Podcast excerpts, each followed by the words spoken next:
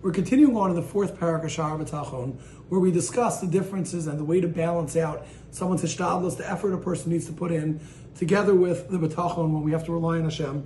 We've said there are seven different categories. The first category was when it comes to basic necessities, basic life, basic health, basic financial, basic livelihood. The second was when it comes to extras. Now we're talking about in the third one, which is when it comes to dealing with people, and we said every single person fits into one of two categories. Either a person who they're in seclusion, they're alone, and again, this is put in because Hashem put them into the situation, not because they put themselves there, or a person is someone who has a family and he has people that he needs to deal with and people he needs to figure out how to how to work together with and what the appropriate way to work with them is. We're focusing right now, and we continue to focus on someone who is alone. He's in seclusion, and we said the person has to realize there are tremendous benefits that he has out of this. He's able to become a more of a Baal B'tachon. He's able to be more reliant on Hashem. He's able to realize I'm focusing my time on Hashem. I'm alone but I have someone because I'm always with Hashem. I have no one to rely on, but I have Hashem to rely on. I understand what my soul feels like because I'm someone who's like my soul. I feel like I don't belong. I feel like I'm not anywhere. And finally, he feels like he understands what death is going to be because at death, no one is going to come with you. You're all alone we explained that there are prushim. There are people who wanted to be separate from this world. And those people, they would go off similar to the Nevi'im. They'd go off and they'd go away. They'd go into the mountains. They'd take time together. We even had, in the last generations, we had the people from the Varduk who they used to go and they'd find time that they'd go out into seclusion and be able to connect to Hashem and remove themselves from the matters of this world.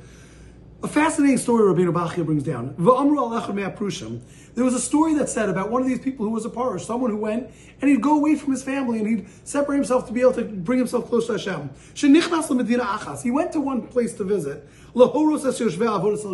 His sole purpose when he went there was he was a parush and he wanted to show other people what is the right way to be an oved Elokim, what is the right way to serve God properly. He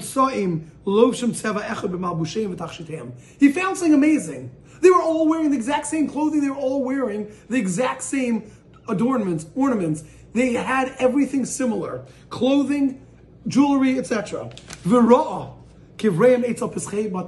He also saw they had their burial places right in front of their houses. It was right there when you walked out. It was something that they saw right away. They didn't see any woman amongst them. So we see these three absolutely unique things. There are different Perushim that talk about whether this was Goyim, this was Jews, whomever this was. This was a group of people that were unique. They were different than everybody else. They didn't have everyone their own unique individual person. Every single person was like each other. Every single person wore the same thing. Every single person had a kever, had a burial spot right in front of their house. Not only that, there were no women. What did he understand? And he's amazed by this. He was tamah on this. He was wondering. He asked the people, please explain to me what's going on. And they said to him, we're going to answer each one of your questions. The reason that we're all wearing one color, one clothing, we're very careful. We don't want there to be a differentiation. We don't want anyone to know the difference between who's wealthy and who's poor. And what's the reason of that? The natural tendency of a person is when someone's wealthy, there are many times he gets haughty. He feels himself glorified over everybody else. I'm better than you because I have money. Here they felt let us all be on the same level playing field. Let us all feel the same. No one should feel different. I'm not better than you because I have money. Not only that, a poor person will feel bad about himself. Everyone else is wearing fancy clothing, different things, and he doesn't have that. So therefore they said, we're all wearing the same thing. The last part of what his explanation of why they're all wearing the same clothing is that we should see ourselves the same way we're going to be when we're under the ground.